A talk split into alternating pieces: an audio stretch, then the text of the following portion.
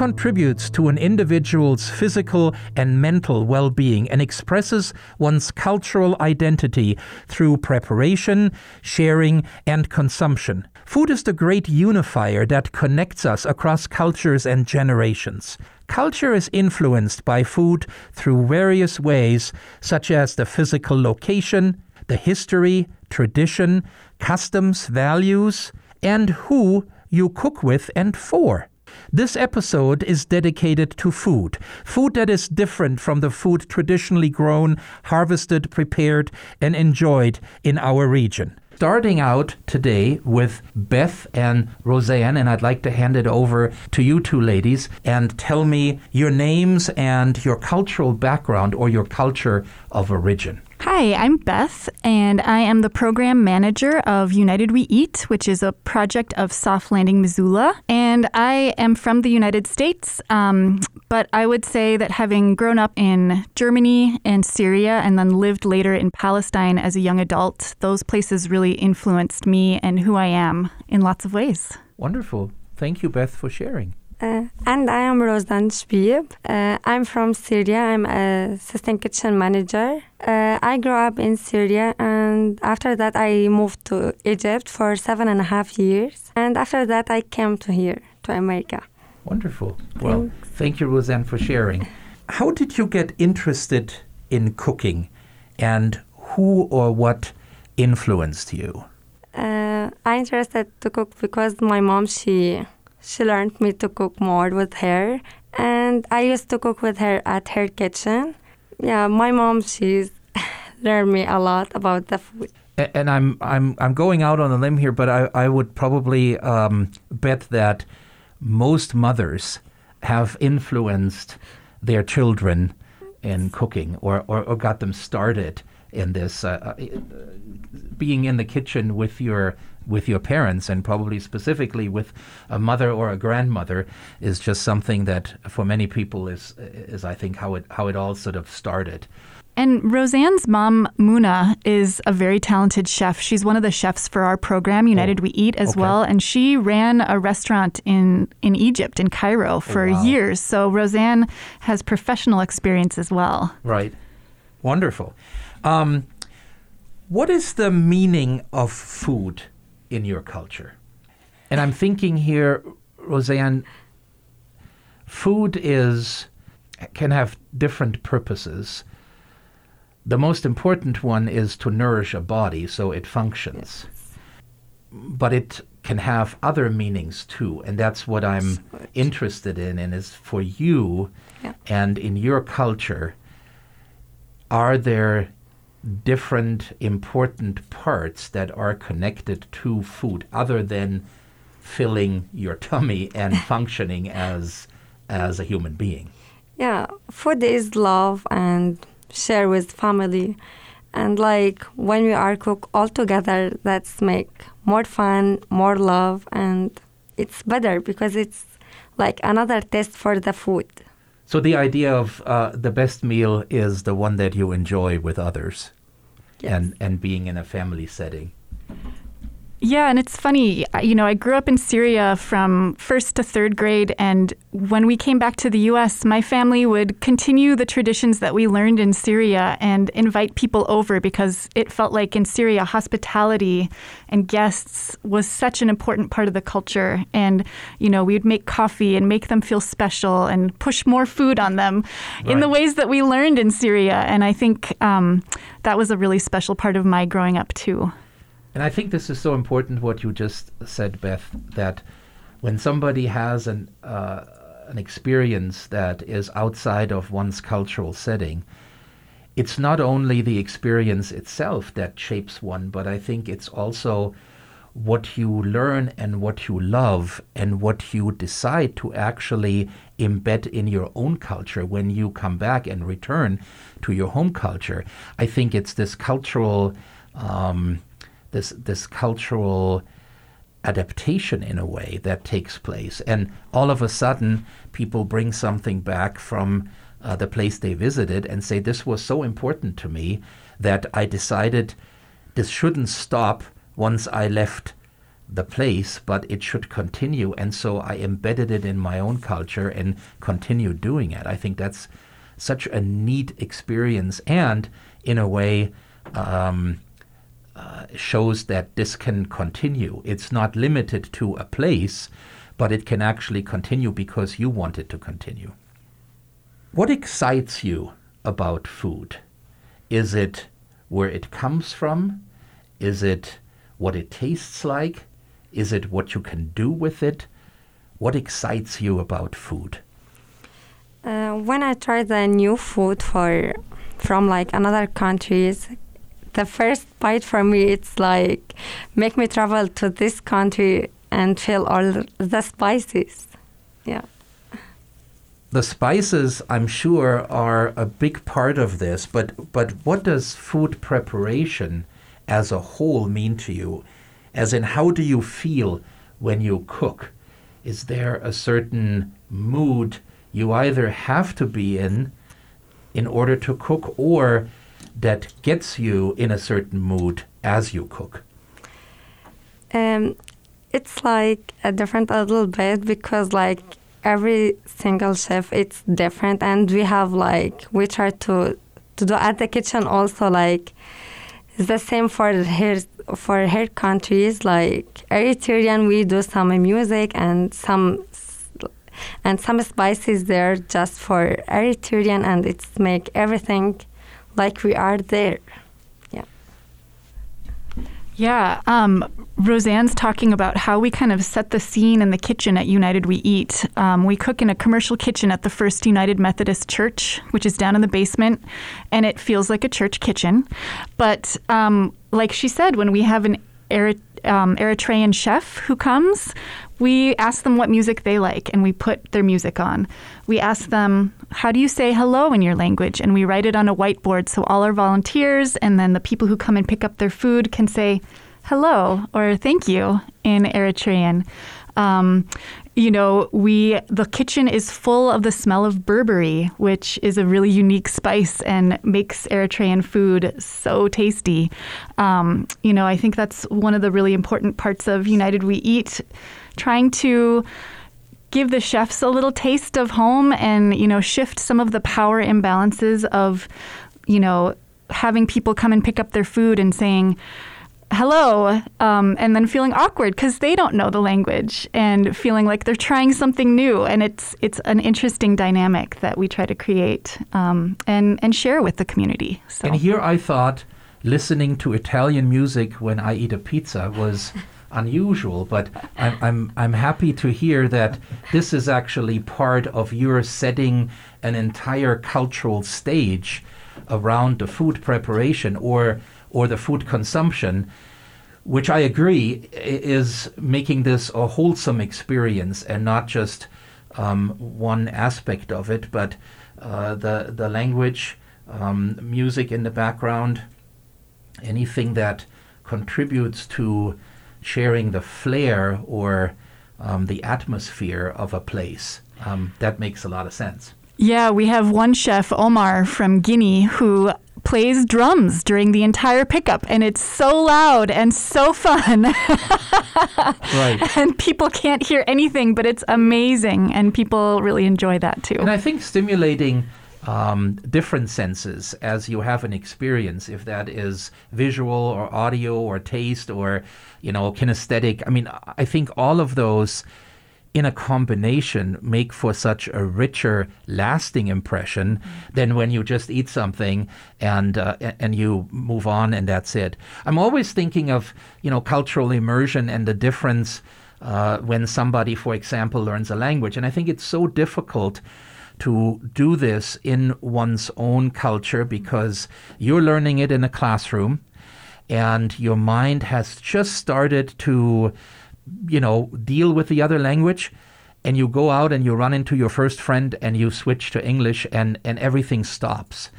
And so um, creating an environment where where it doesn't stop right away but where there is more to it, where there is an entire atmosphere created that you're not just eating the food from the country, but you're also enjoying um, a little bit of language education and learning how to say hello and uh, this tastes wonderful, or you know some some simple sentences that go uh, around a, a meal preparation or a meal enjoyment, and then to have music in the background or somebody play music makes this something that isn't necessarily beginning and ending, but it's something that carries over. So that I'm, I'm sure that that's one big uh, reason for your program having the success that it has. It's that it's not just food, but there is so much more that comes with it. Yeah, and we've heard from customers over the last year and a half that they've really enjoyed, you know, eating the food and then it sparks curiosity in them. They say, "Well, why do people eat this particular spice?" And then they do some research and then they use it as a educational tool for their children. Um, and I think especially in the times of pandemic where we don't travel much, right. this is a way to really experience the world and um, evoke that wonder that a lot of us kind of long for. Right. Now you really got me interested, uh, Beth and Roseanne, about the United We Eat program. When did it start, and how does it exactly work? Yeah, so our popular take home program, United We Eat at Home, started in 2019 with a pilot project that lasted about 14 weeks. And we found that it was very popular. People were very eager for this food, and that was even before the pandemic. Um, and then in 2020, myself and our kitchen manager were brought on to really grow the program. And we started right back up again. And it's really taken off since then. Um, we've been going ever since. And we hired Roseanne on as kitchen assistant manager in uh, June of 2021, and she's been an indispensable part of the program ever since. Um, and really, United We Eat is our overarching food program. So, under that, we have United We Eat at Home, and it's a weekly food program where people order food on Thursday mornings at 9 a.m. sharp. And if they don't order them within a half an hour, we sell out of the 150 meals that we have. Wow.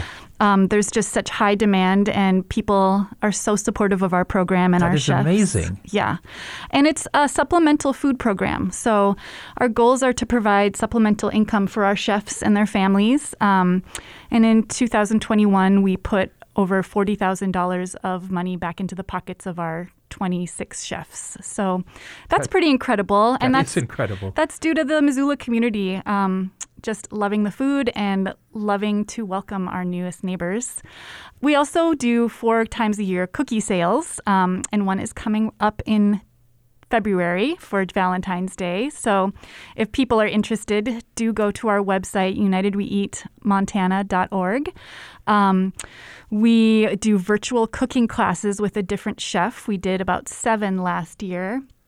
And it's a really fun way for people to cook out of the comfort of their kitchens and learn how to create a meal um, that's prepared by one of our chefs and uh, have an amazing dish at the end of it to eat.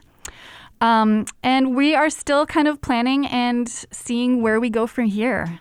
So the sky's the limit. We're looking forward to the coming year and seeing what emerges. Wonderful. Um, I have a question in regard to the authentic ingredients in your recipes and um, which ingredients are those and can those ingredients be substituted and why or why not? Um, if you could tell us a little bit about that. It's a great question. Um, we do have sometimes long internet searches for specific ingredients like cassava leaves for some of our Congolese chefs. Um, we usually, you know, end up buying Berbere spices from our chefs who, um, you know, have their own purveyor and have very particular tastes of what kind and brand they want to use. Um, those are the Eritrean chefs. You know, others are a little bit more flexible. I think you mentioned flatbread when we were chatting earlier. Um, and we were that's been a that's been an issue too because you know really good flatbread is such an essential part of Middle Eastern f- cuisines and it's really hard to find it here. For a while, we purchased it from Anne of Anne's Foods, and she and her family sadly moved to Virginia, which is devastating. But Sure. both because we love Anne and because we love her bread. So now we're kind of in a bread scramble. But um, you know, so encouraging possibly some of our chefs to take on the tandoor oven and um, start their own bread business, but in the meantime, ordering it from out of state, sadly. So, yeah, you know, it is important to have these really particular ingredients that make a dish what it is. Um, And I'm glad to hear this. Uh, it reminded me of an experience that I had um, probably 25 years ago, where I was invited to a German dinner, and it was made clear to me in the beginning that the recipe was German, but that nobody had the original German spices. And they said, well, we just substituted them with some things that we thought were close. And um, needless to say, this was. Um, an interesting experience and n- not really uh, German food or even close to the German food that I was used to growing up because at home my mother and grandmother cooked with the ingredients and the spices that were supposed to be in those recipes. And you can't just take them out and say oh you know we'll replace ginger and uh, why don't we use pepper? And uh, and and oh cardamom we can probably replace that and put cinnamon in it. Um, that doesn't work. And so I'm I'm so glad to hear that you are not going the easy route and you're saying, oh yeah, we can substitute this with something, but that you're actually looking to have authentic ingredients and that you're getting your products from places where you know that these are um, the right the right things you need for the recipes to uh, to taste the way they're supposed to taste.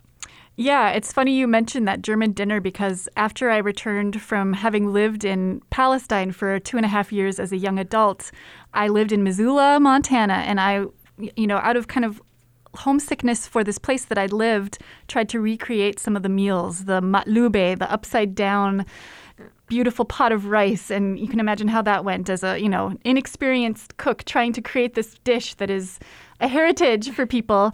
Um, but it never tasted quite the same. And it, you know i didn't know how to make it right. And the vegetables were different. And roseanne i'm curious you know you've lived here for a year and a half now have you found that food tastes different here in america than it does in syria or egypt Uh, yes. uh, and also like the zucchini, it's so different. And like more spices also, it's so different. And some vegetable. yeah. What are some of the spices, Roseanne, that you remember um, growing up that as soon as you taste them on your tongue, you are immediately thinking of your childhood? What, what are some of those that do that? Um, we have in Arab country like seven spices. It's a favorite for us. Like in every meal, we have to put seven spices. Aha. Yes. And I think every Arab country has a slightly, and even maybe more specific than country, but down to the village even, would have a different blend of those seven spices. But they include things like pepper and cumin and um, Cardamom, cardamom, cinnamon. cinnamon, and they're all mixed together in this special blend, and it's really delicious. Yeah. That would have been my next question. What are some of those seven?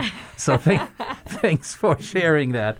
Um, do you have traditional cooking techniques that you incorporate in your food preparation that are different from the average pot and uh, you know the average um, soup ladle that you use?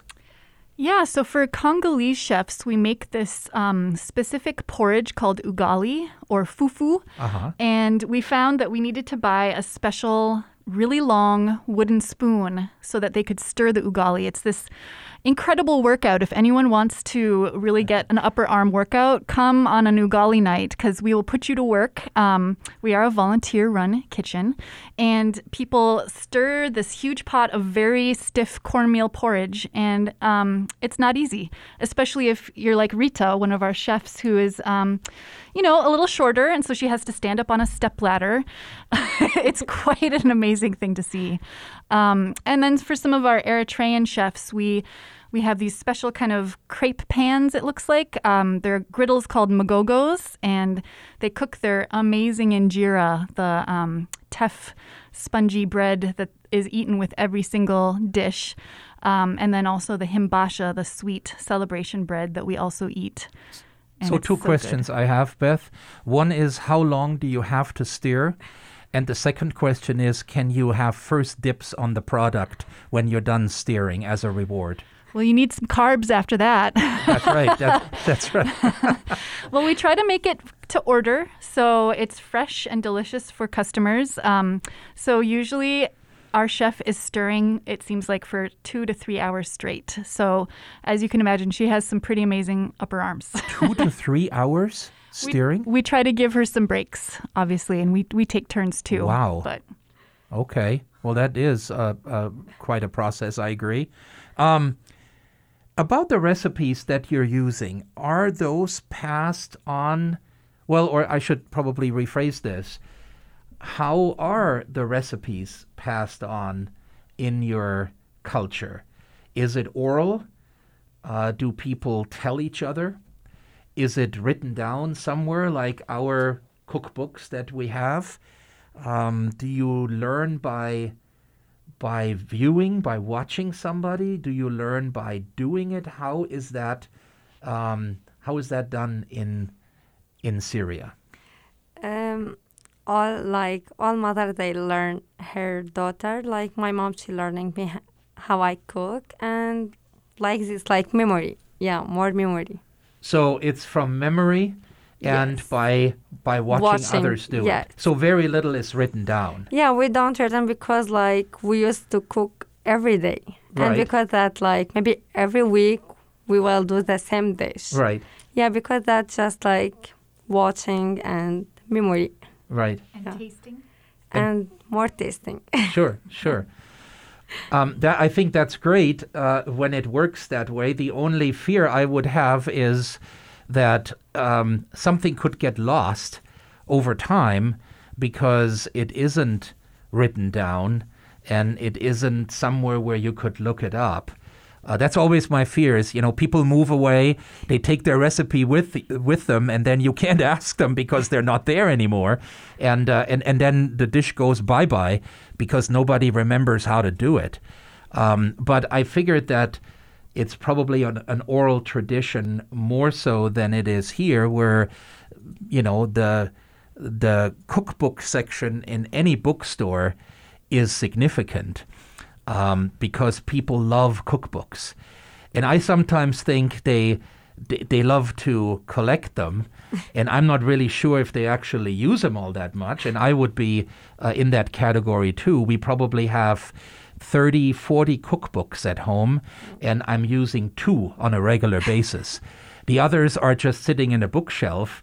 And if somebody uh, comes, I say, "Look, we have a pretty good cookbook selection, but we can't cook any of this. Uh, we, you know, we we have uh, two books that we cook out of." But um, I think there's probably uh, an advantage and disadvantage to to either. But it's nice that it is because that makes it more personal when you when you learn from somebody by a watching it and by b being told about the recipe. Yeah. There's probably so much more that is communicated than just the ingredients and the process of it, because there is the cultural aspect and history, perhaps even.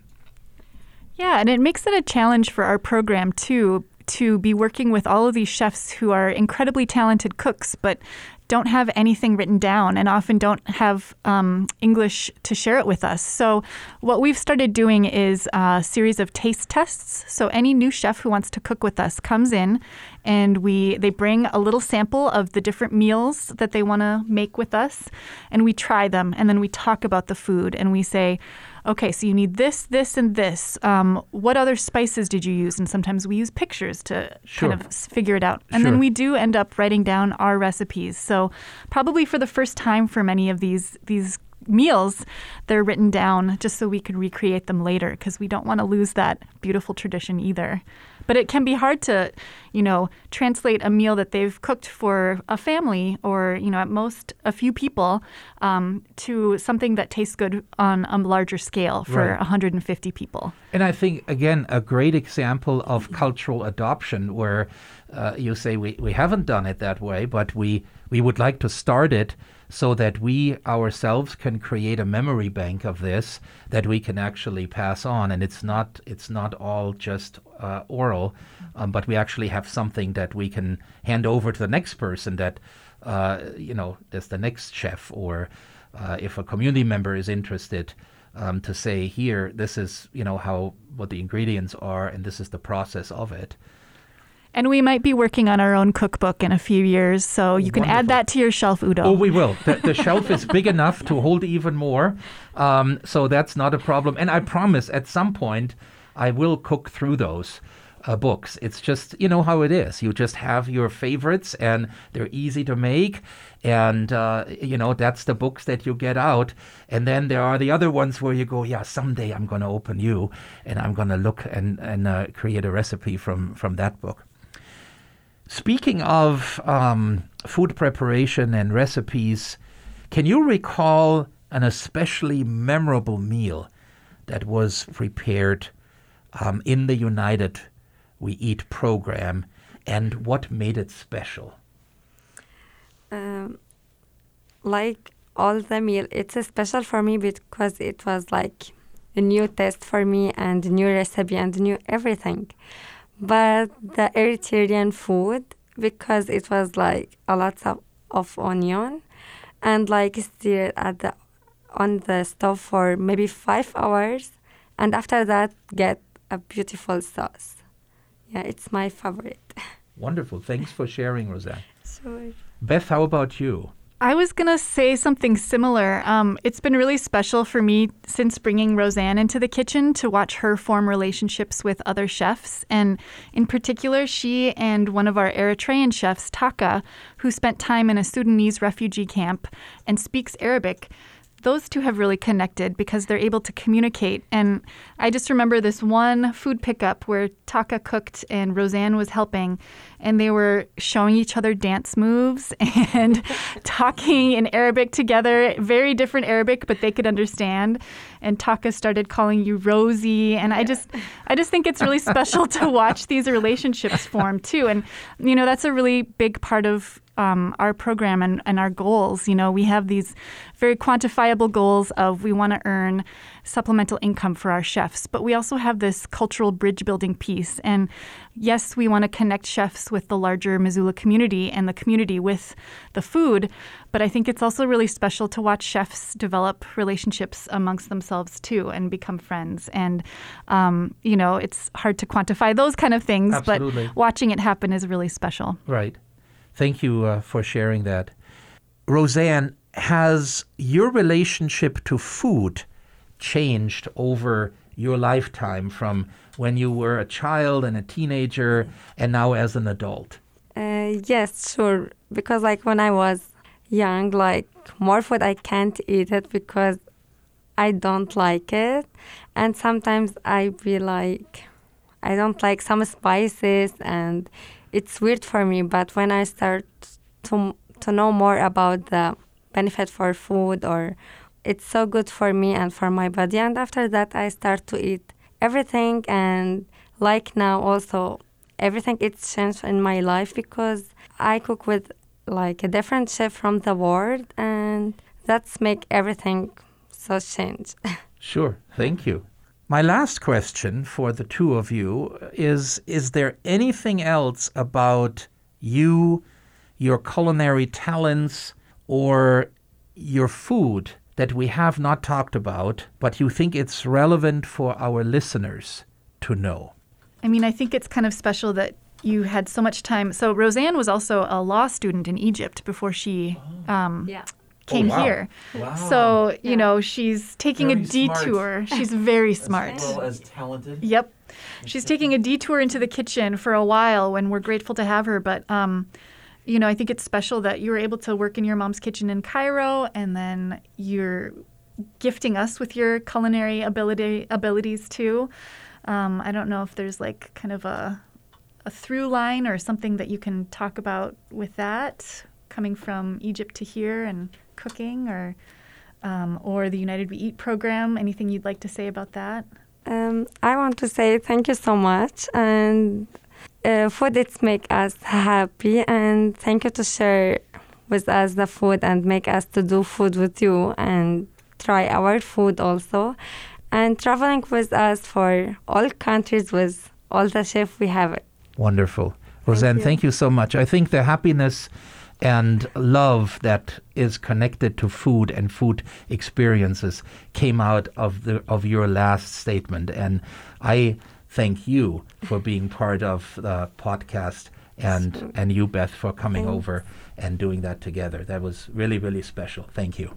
Yeah, thank you, Udo. And it's been so fun to talk about food on this podcast today. Um, you know, Soft Landing Missoula is an organization dedicated to helping Missoula be a more welcoming place where refugees and immigrants can thrive and um, live their best lives. And it's not hard to do because Missoula is amazing and people are so supportive and want to make our newest neighbors feel welcome. Um, and, you know, it's such a hard problem to have to have these meals sell out week after week and have people complain that they want to support us, but um, they can't get to the food fast enough. So, you know, if you are looking to get involved and um, support us in some way, there are lots of different ways to do that. Um, we are a volunteer-run program. We, if you are interested in chopping onions, like Roseanne said, we have a lot of onions to chop, um, or helping to, you know, meet chefs and learn some of their cooking secrets. Come on over. We'd love to have you. You know, if you are really determined to try this food, I recommend setting an alarm at 9 a.m. on Thursdays. We start back up in March. Um, so just make sure you order within the first few minutes after 9 a.m., and you'll probably be able to get some food. Um, and then yeah, try ordering cookies for us from us in February. We'll be selling those. And just go to our website, unitedweeatmontana.org, and you will be able to find um, upcoming events and news. So thank you again to everyone. And um, sahtain, as the um, people of the Middle East say, which means bon appetit. Many thanks to all our guests today for sharing their stories, their culture, and their passion about international cuisine. To the listeners near and far, please join me again next month for a new episode of International Voices. As always, thank you for listening. Those of you who are regularly tuning in to International Voices know, being of German descent, I usually end with a German farewell. Dankeschön fürs Zuhören. International Voices is brought to you by Global and Cultural Affairs of Arts Missoula and The Trail 1033. This and previous International Voices podcasts can be found at artsmissoula.org and The Trail 1033.com.